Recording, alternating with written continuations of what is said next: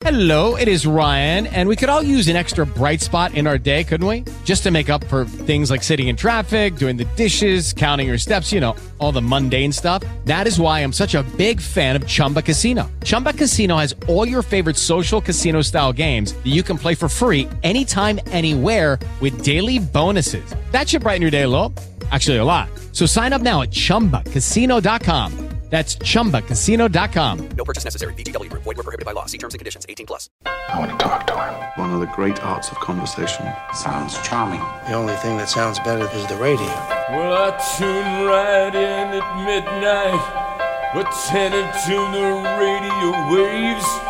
I honed my thoughts till they were just right. Always listen to the Bradley Jay I was opening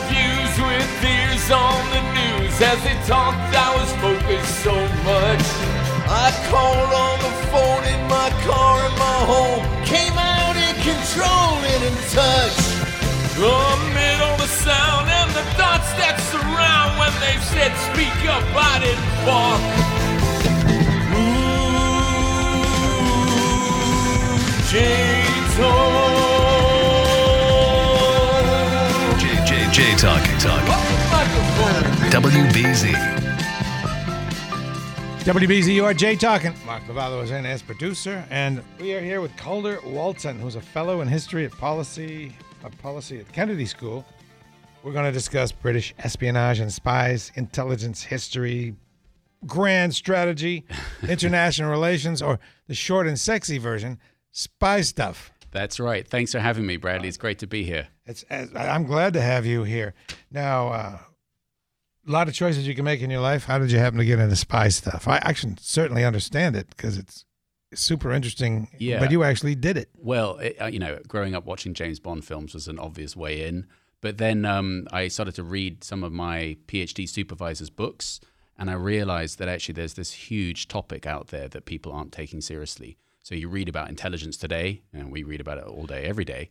But then you look in the history books, and there's just this astonishing lack of attention given to the role of intelligence. Your PhD supervisor, what was the PhD in? Yeah, it was in uh, the history of British intelligence. Uh, so in, how in did the Cold War? So yeah. you, how did you choose that as a PhD? Well, uh, that was uh, just uh, had a good idea. Some records were declassified, and I and I approached uh, him, the world expert uh, in Cambridge in the UK, and he said that he'd be thrilled to supervise me. And on the first day that I started there in Cambridge, he got appointed to be the official historian of MI5. Wow. And he said to me, Calder, would you be interested in doing a couple of days a week at MI5 headquarters on writing the official history? And there it is. And I said, you know, that sounds like a pretty good opportunity. So I haven't looked back since then, Bradley. That's been that's been it. So you're from Santa Barbara, California. Uh, originally, enough. my accent doesn't really suggest it, but yeah, I was born there, and then uh, we moved over to the UK uh, when I was really young. Okay. Yeah. So you're working on a couple of big projects. Can talk about those two? Yeah, so I'm working on uh, my own. Uh, my second book is on the history of um, British and U.S. intelligence in the Cold War, and I'm really trying to answer a pretty sort of basic question that people haven't really got too far with, uh, which is what difference did intelligence actually make in the Cold War? Did it make it worse? Did it make it more cold? Did it make it better? Did it make it shorter? Did it longer? But I'm what I'm doing by looking at Britain and America, I'm also looking at what the KGB, the Kremlin, and the Eastern Bloc intelligence services were doing. So we can have a look at the same events, um, big crisis moments in the Cold War. We can see what the British and the Americans were doing. And now what's really exciting is we can look at what the KGB was doing. It's kind of like those World War II videos where they'll take an American soldier and a Japanese soldier, and they'll give the ver- their versions from their side on one event. Precisely. And add, there's all sorts of then you can sort of draw conclusions about how people interpret and misinterpret the same things. And I think that's got echoes for, um, you know, what we deal with uh, today. Um, yeah. And you focus on the Cold War in this book. That's right. My, my book's on the Cold War, but I'm also the second big project I'm involved in is a much broader, bigger project, uh, which is a three volume Cambridge history of espionage and intelligence. So this is um, we're going to have 90 chapters by world experts in each of the periods, starting off in the ancient world, ancient Egypt, all the way through the medieval period, all the way through the early modern, up to cyber espionage today. So this is going to be a five-year project. So, All right, I have questions. About, yeah, you've got. You've got I have questions I've got about questions as well. both those projects. Yeah. Back to the first one. Yeah. Can, are there a couple of events you can talk about now and give both sides the KGB version, how things looked to them and what they did, Yeah. and the U.S. and British version? Yeah, exactly. So, I mean, for example, various coups that probably your listeners have, have heard about, where the CIA instigated a coup in different parts of the country, in Iran, for example, in the early 1950s. Uh, when you pick up a, you know, if, if you're in college and you're reading about this, you'll read about the CIA and MI6 instigating a coup in a place like Iran.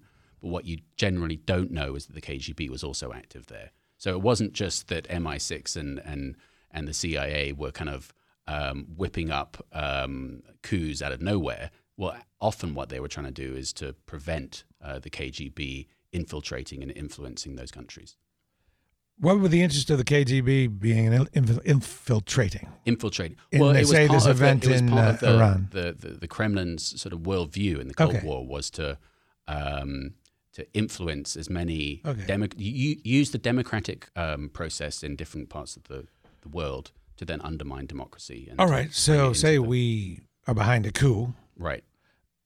It's not like we were alone. They wanted the, the Russians, Soviets. They wanted to install their guy. Precisely. So it wasn't just us wanting to install being the bad guy. guys and, and It- unilaterally. Exactly. It was this a weak spot that somebody's going to control, and Precisely. the KGB is working to control it. And you see, I think I think it's time for a, really a kind of a grown up conversation about this. That when we hear about election meddling and stuff like that today, Right? um, we're appalled, that, we're at the notion of election meddling. However, But let's be honest, like Right. there's been some pretty sordid escapades about the US and Western countries meddling in. Can- in there's Iran there. What else do you have? well, for- I, I've been I've been spending a lot of time um, in the JFK Presidential Library here in, in Boston, and one of the, the case studies I've been looking at quite closely is um, by uh, Cheddi Jagan, who was the leader of British Guyana down in Central America, and he was he was a left wing. Uh, it was a British colony then.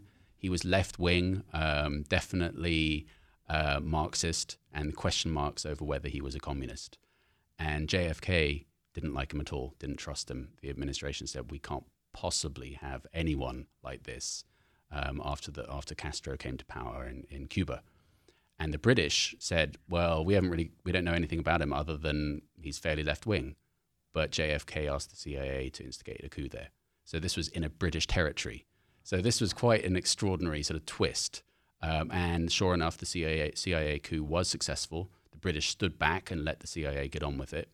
And Cheddi Jagan was removed, and they instigated their, they installed their their chosen uh, man, Forbes Burnham. So it's a it's a story of how Britain and America worked together, but um, um, America wanted to do something, Britain stood back, and they were definitely meddling in a democratic process. How about Allende? Allende is an, an, another classic example that that, that people um, point to in terms of the CIA being involved. For for me, the documentary evidence isn't clear that, that the CIA actually instigated the coup in Chile. But what, what, what we de- what we now definitely do know is that the KGB was massively involved in Chile. So again, you'll read sort of this one-sided account of of how um, the CIA was involved in Central America, but those kind of history books often fail to to point out that the KGB had a massive effort to influence governments in Central and South America. So say we're there trying to influence, change things, in, install our guy.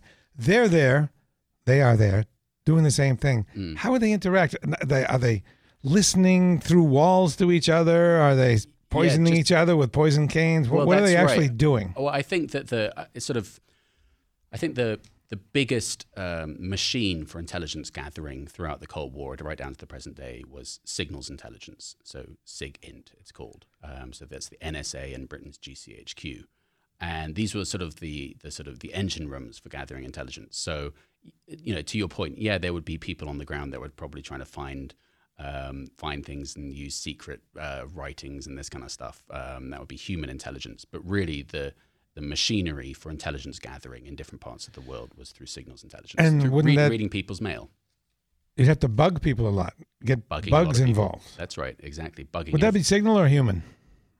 So? Bugging would be. I mean, it A little of both. little little bit of both, but it would be where they placed the bugs, how they placed it. I mean, one of the things that I discovered in uh, some earlier research of mine was that during the, the negotiations that the British had uh, when, when colonies were gaining independence in the 1950s and 1960s, so the negotiations that Britain had in London um, about relinquishing power to Kenya and Cyprus and these kind of places, Malaya, Malaysia, they bugged all of the conferences that they were um, having with the um, uh, the delegates from these countries. So in the history books, it's gone down as as um, people saying, well, the British were incredibly skillful at negotiating a, a, a very um, successful for them transfer of power. And, and what's been neglected is that they were also listening in to all of the secret conversations that their um, other um, delegations were um, were having. So human infiltration is is a big thing as well. Yeah. He gets one of our people in their office. Somehow. That's right. That's right. Exactly. So, and I think no nowhere more successful um, in terms of human penetration, as you call it, um, would be the uh, than what the KGB did in, in the Second World War and in the early Cold War. And you had some Yeah, cool examples. Well, that's right. What the uh, the KGB did in the in the Second World War and how they managed to infiltrate to the heart of British intelligence, and what I'm talking about are the five Cambridge spies, as they're known, the Magnificent Five, as they were also known as the in, within the KGB. So that's um, the leading person was Kim Philby, and they were recruited at Cambridge University, my old university, in the mid 1930s. Um, and they, uh, the KGB officers who trained them said, whatever you do now that you're going to be working for us, make sure you distance yourself from the Communist Party so that nothing will get flagged up. And then they all um, applied for the, you know, the senior posts in the British government, and they all got in. Uh, Kim Philby managed to get into the most sensitive one, which was into MI6. And during the war, he produced so much material that the KGB barely knew what to do with it.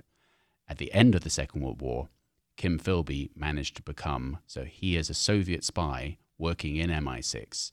He became the head of MI6's new department dealing with Soviet espionage.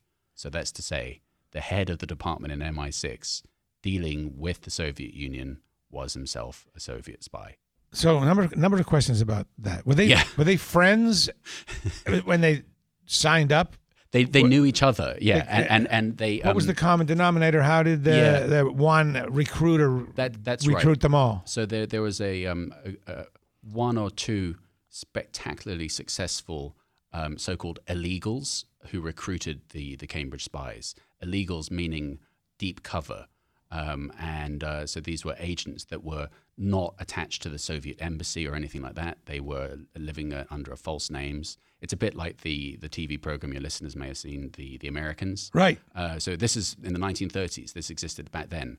So these illegals recruited um, the Cambridge spies, and then the, first one was Kim Philby, and he talent spotted other members of the network. How did this deep cover person come in contact? Was it a, a- a faculty member or just? Oh, I see. It was yeah, pipe no, it- smoking. well, that's just you. You, you, you absolutely nailed it. Yeah, it's um, and, and in retrospect, it's also uh, spectacularly obvious. So there was a Marxist tutor at Trinity College, Cambridge, and um, he put Kim Philby in touch with this person, and the the, the rest is, as they say, history. That's how he was recruited. Did they ever have like a cocktail party where they met? I don't think they all. Uh, well, they, after so then two of them, Burgess and Maclean, defected in 1951. Was it 52? Yeah. Um, and then um, Philby defected later, and they all, I think, once or twice met each other in in Moscow. How did they communicate with Moscow? How did they communicate back? Are they did they have dead drops? Dead drops, exactly, and uh, literally just just giving suitcases of information in um, over to their handlers in London. Um, it became s- they they were passing over so much information in the middle of the Second World War that actually the KGB thought that they were plants. They said there's no way that British intelligence, being so clever, would actually allow this to happen. So at the moment when they were producing the most information, Stalin said, This is too good to be true. too good to be true." Really? Yeah. And it actually got even more absurd than that. So when that happens, their lives are in danger, of yeah, course. Stalin actually sent a surveillance team over to London to say they can't possibly be actually working for us. There must be something. It must be a triple cross. So he sent a surveillance team to monitor them. I mean, it's just you can't make this stuff up. Now, wouldn't MI6 is it? Yeah, we're- Wouldn't we're- they? Don't they have a department to check up and see if any of their people have gone bad? Aren't they constantly testing people? Definitely. So they had a fairly primitive vetting uh, department, and MI5, the domestic one, did as well. So there were after the identification of the Cambridge spies, and they were identified through signals intelligence, some decrypts um, between Britain and America. Yeah. So they cracked some codes, and they identified the this was the first insight into the Cambridge network. And when this was revealed, then you're absolutely right. There was all hell to pay um, in terms of vetting, and America in particular said to Britain, "You can't just just because somebody went to the right university and went to the right, so you know, Right. quote unquote, the it right like- school, then then it doesn't mean that they're they they can be trusted. Right. And it's interesting in a modern day. Yeah. I don't mean to bring politics into this, but I couldn't Oh, help. go on, go on. I couldn't uh, help notice that Brett Kavanaugh did Yeah. the same thing. Right. He, he kept But I went reminding to Yale. us But I went to that I went to Georgetown Prep. Yeah, yeah. It's, I went to Georgetown Prep. Why you? Yeah. How could I have done this Yeah, kind the of thing? The Cambridge spies went to the best schools and probably the, one of the best universities in the world. How'd they they get? traitors. How'd they get busted? And did they all get They- busted at once? No, they didn't all get busted at once. So they got busted first through some um, some cables that were decrypted, and they um, by Brit- British GCHQ and, and America's NSA, and they had a code name in these telegrams, Soviet telegrams, and they were talking about a certain agent, Homer, and um, th- by a process of elimination by things within descriptions of this agent, they narrowed it down to one or two people, and they put th- these people under surveillance, and it was uh, Donald Maclean, and then that led to their friend Guy Burgess, and then they, as soon as they knew that, they then looked at their their friend Kim Philby, and so it just it, it all gradually, very gradually. Now, were these people working Yeah. hard, or was it too much hanging out, drinking There's a gin lot of and drinking, tonic? and the extraordinary thing is now to be working on this this this subject. Now the MI5 files on um, Burgess and Maclean and some of the other Cambridge spies are declassified, so we can see what MI5, th- whose job it was to detect them, were actually doing at the time, and they were they were monitor- they were monitoring them, following them. And to answer your question, there was so much drinking. These guys were drinking themselves to an early grave. Right. It's just like, under oh under- boy, it was oh boy, but also just the, the the pressure that they were under of leading double lives. So these, and it is extraordinary to see um, the in these files the surveillance reports of the working days back in the 1950s of coming to work at 10 o'clock, then go out for lunch at 12, have a nice club club uh, go to their club till about two or three, Right. and then another couple hours, and then then go to the pub afterwards, and then go home. So quite a relaxing day. Wow. All right. So a different era. Now, are there any movies that are that depict all this stuff that you know of? I I mean, well, um, well, I think my favorite was more uh, like I like more um, novels and the Graham Greene novels. I think are really um, sort of hit. hit Is the there mark. one that you would recommend? Uh, Our Man in Havana, I love. A Man in Havana. Yeah. Did you like Tinker Ta- Tailor Soldier yeah, Spy? anything by, I mean, absolutely anything by John le Carre. John le Carre, of course, worked in MI5 and MI6 for a bit, so he knew it, uh, he knows it from the from the inside. So, um, and he has the the way that the bureaucracy works in these agencies. He's he's absolutely nails it. But to answer your question, is there a, is there a good um, good movie? I mean, what's the Le Carre one that came out a couple of years ago? It was Tinker Tailor, wasn't it? No, it was um, um, the one that just came out a couple of years That's ago. It was okay. fantastic. How about the Americans? Is that accurate? Yeah, really good. I'm re- I don't know who was doing the, uh, the the advising on that, but it was I thought it was absolutely fantastic. I'm looking forward to a new season.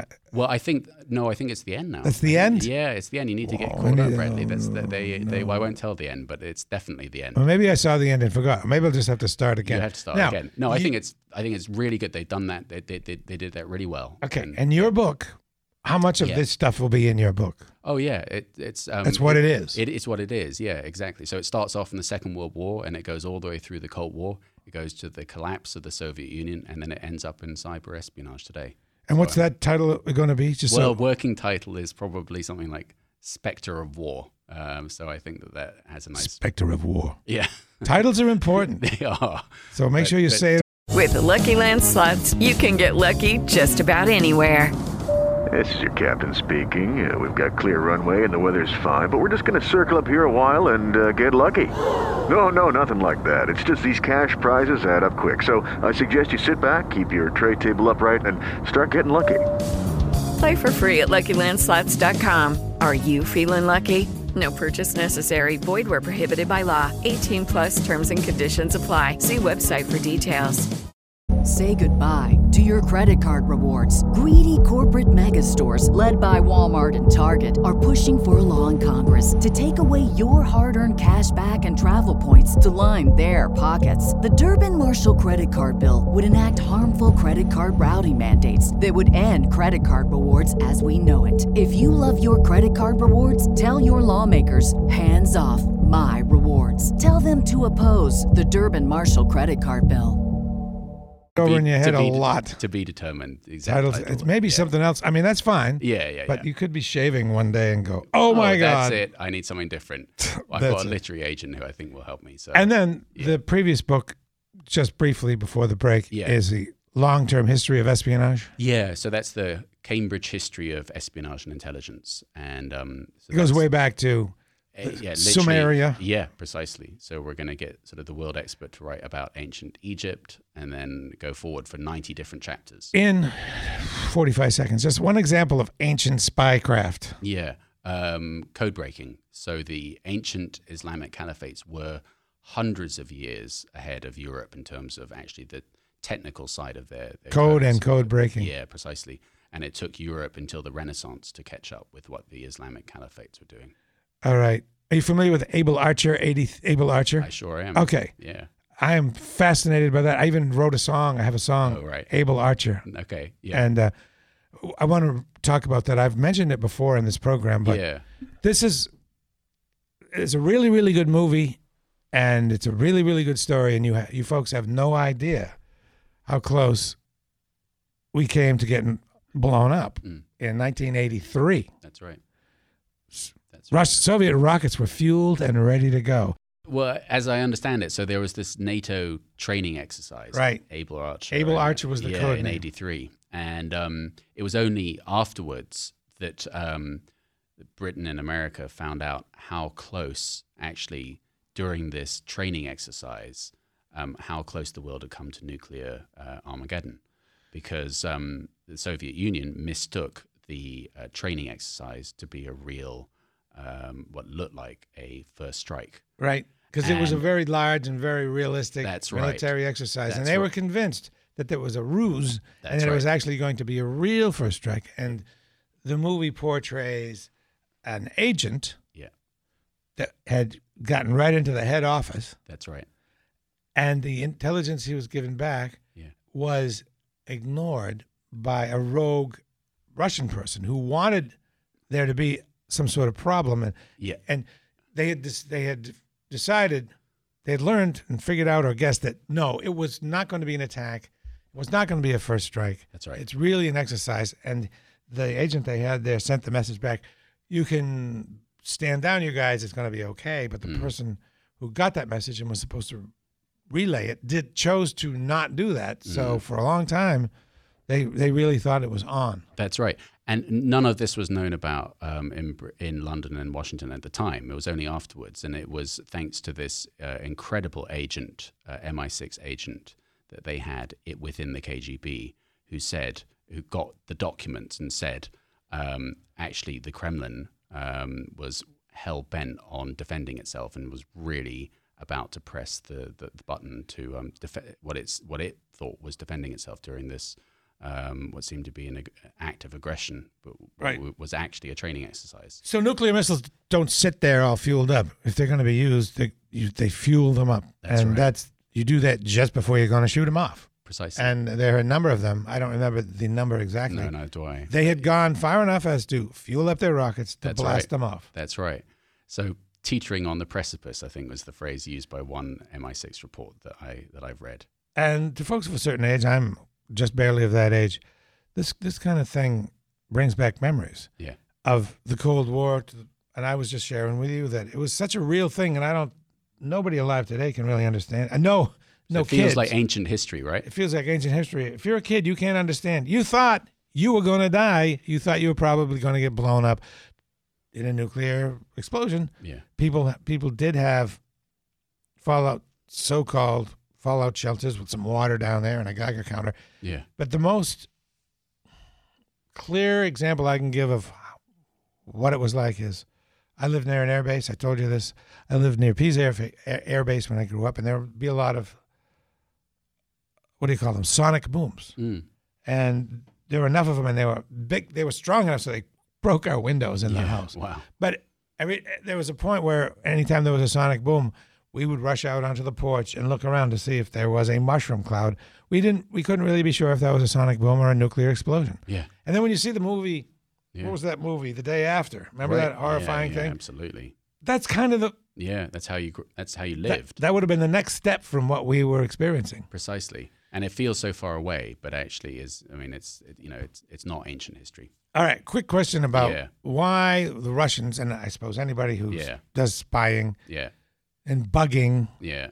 why? The and this question popped up at a recent tour of it's called the Viru Hotel in Tallinn, Estonia, which only pretty recently became not the Soviet Union. Mm. It was the, the tallest hotel there, Mm. and they had uh, two centers in the hotel. One where these people listened to guests and all in their Yeah. rooms and at the dinner table, and another on the top that broadcasts this information out.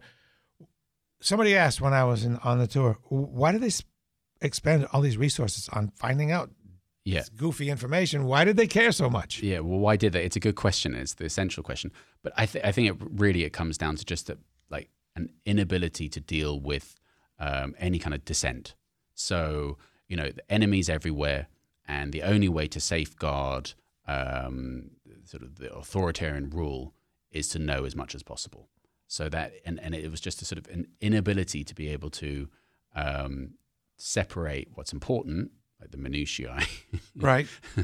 uh, from things that, that were not important, you know. So, uh, but, but- why do they do it? Um, because um, knowledge is power. That's what it basically comes down to. Knowledge, you're having knowledge is power, and they having them having zero knowledge is also your power. Yeah. Which sort of brings me to the next Yeah, uh, thing, which is propaganda yeah, and yeah. the control of media and all. Mm, Now, mm. that's that's part of this all is to have control of the media in North Korea. Hardly anyone has any internet there. It's part of controlling the media. That's right. Can you explain now how propaganda works and how they use it to divide countries and how they're using it to divide us and and Yeah, get closer to conquering us or at least diminishing us? It's much more serious than folks seem to realize. They've been doing it forever. They're really good at it. They they they've done it in countries successfully, and we're just another country that's at risk. that's right. So you have a lot of time for this part. So go yeah. ahead. Okay. Well, thank you. Uh, I mean, it seems to me that what we're seeing today is a sort of a new manifestation using cyber of much, much, much older means and ends, and the and the the, the ends are to try to, um, but the Kremlin, what it wants to do, is to separate Western alliances and to kick up all sorts of conspiracy theories um, in Western populations, so that so that the public can't trust their governments. Okay, so- and they've been trying to do this since the 1920s. This is literally uh, nothing nothing new here. The means are new now, but the the ends are much much older. So the goal is to diminish your enemy. So you, it's it's part of winning. Yeah. And how does it work? How does it work? Yeah, how Well- do you well well in the win? 19 How do you in the- defeat your enemy in the- using the- propaganda? yeah, you're not going to ever defeat your enemy using propaganda, but you can certainly weaken your enemy. Okay. And so um, in the 1930s, but then really in the Cold War, in the post war period, what the Kremlin did, what the KGB did that was really quite successful was to use forgeries in the print media. So they would slip out, um, they would make some forgeries and say that America is doing, you know, instigating a coup here or doing this or doing that. Things like the AIDS virus in the 1980s. Remember that? About Right. how America created, supposedly it was a, um, a military uh, installation that created the AIDS virus. That was a KGB forgery. And so they, they, they leaked that to um, friendly press, and then other newspapers around the world picked it up, and then all of a sudden we've got a story. and it's so this is this has been the sort of strategy of using forgeries, using disinformation, fake news uh, since the 1950s, and, what we're seeing now is just a new a new twist on that. So the idea is to keep your enemies from lying, and if it's a single enemy, to have division within, so it doesn't stand unified against you. Precisely. That's just it. So, so uh, I mean, the, the the best possible scenario for uh, the Kremlin would be to have Western public not believing what their government says, Right, and which has worked. it seems to have worked incredibly well. And- yeah. So one thing that I'm trying to figure out at the moment when I'm looking at this is, okay, is this the is this the same as it's always been? Has there always been parts of the population that just don't believe that what the government says, or is something actually fundamentally changed now that we've got, um, you know, with, with cyber and and and with um, how we get our news on our phones and even on our watches? Has something changed about the way that we actually um, are receiving and understand facts and, and knowledge? And I, I'm not sure. I haven't got any. There's no. There's not not enough hard data to be able to say whether something's fundamentally changed or not. So going back to the basics, Yeah. you have Russia, Yeah. Putin. Yeah. Big goal is Former to KGB officer, so not surprising that he's yeah.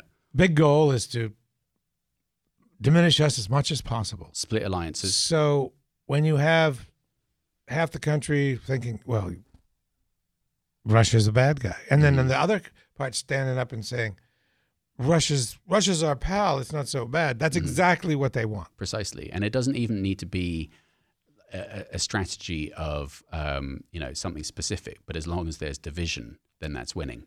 Any sort of division. Also, Yeah. by the way, to control your own Divided they fall. To, to control your own population, you keep them ignorant by controlling the press, diminishing the press, like our president does, by the way. Hmm.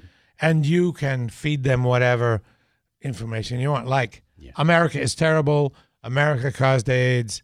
They don't know any better because their press is controlled. They feed the people uh, what they want to feed them hmm. to so that they don't have unrest within their country. So it's easy to control the people. Hmm. And you can also motivate and mobilize people against your enemies. That's right. They're all too happy to join the army and fight for the motherland. That's right. And you see, one of the things that I'm trying to do with my research is, um, for example, this whole thing that we've been talking about, disinformation and, and um, influencing elections uh, for the Kremlin is called active measures. And um, so this is what, what we would call covert action. The Kremlin calls active measures. And how many books, history books, or you know, significant books on statecraft will you find any reference to active measures? Well, I guarantee you won't be. You'll, you won't find any. And there's something very, very strange going on there that you'll you'll you'll read about CIA covert action, but you won't read about the the the, the KGB um, active measures. And so what it's meant was when all of this has happened in 2016 and everyone's now talking about active measures, it seems so surprising. It's such a, so shocking. But actually, if there had been a bit more attention paid to it in the history books, I think that we would understand that actually it's not so shocking. There's a long term strategy here. And you've heard me talking about the documentary Active Measures. If you haven't watched it yet, Yeah, it's very good. you have to, have to, have to. I don't say the must watch, but you must watch. Must watch.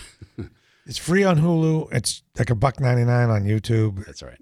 And you would agree that it's I good. Would, I would definitely agree. It seems very good to me. Yeah. Anything um, else that we can watch or read besides your excellent material help us understand Well, you can this? follow me on Twitter, and I and I tweet about national security and intelligence a lot. I will. And I only and follow- and I and I blog about it, and I write a f- quite a few op-eds about it. But um, every day in in, in in the current times seems to be another intelligence scandal. How can folks find you on Twitter?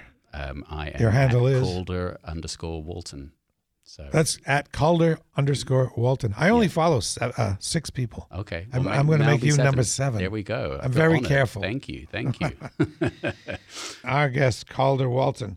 At Calder underscore Walton if you want to join him on Twitter. And I suggest you do.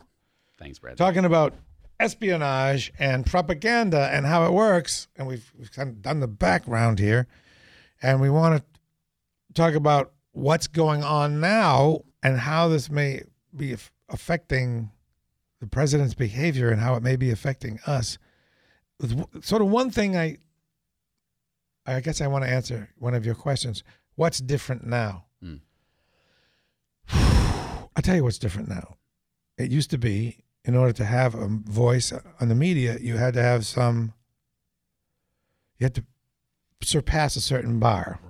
Okay. vetted to a certain degree. I think I can see where you're going Only with a, this. s- a certain level of person had the ability to speak to everybody. Right. That is not true now. Right. What you mean because of Twitter and Because of or- social media, Yeah. the most ignorant among us Yeah. gets all the news, or and actually, I shouldn't say that is is subject to news from mm. other ignorant folks. Mm. Absolute ignorance is the difference. And then it's like a mic- the- microphone, isn't it? And every ignorant person on the planet has a microphone. Yeah. Yeah. And there you go. Yeah. And say, let's say I have access to uh, thousands of people on my social media. If they they through me Yeah. can get their ignorant ideas Precisely. out to many more people, so that might be a difference. Yeah.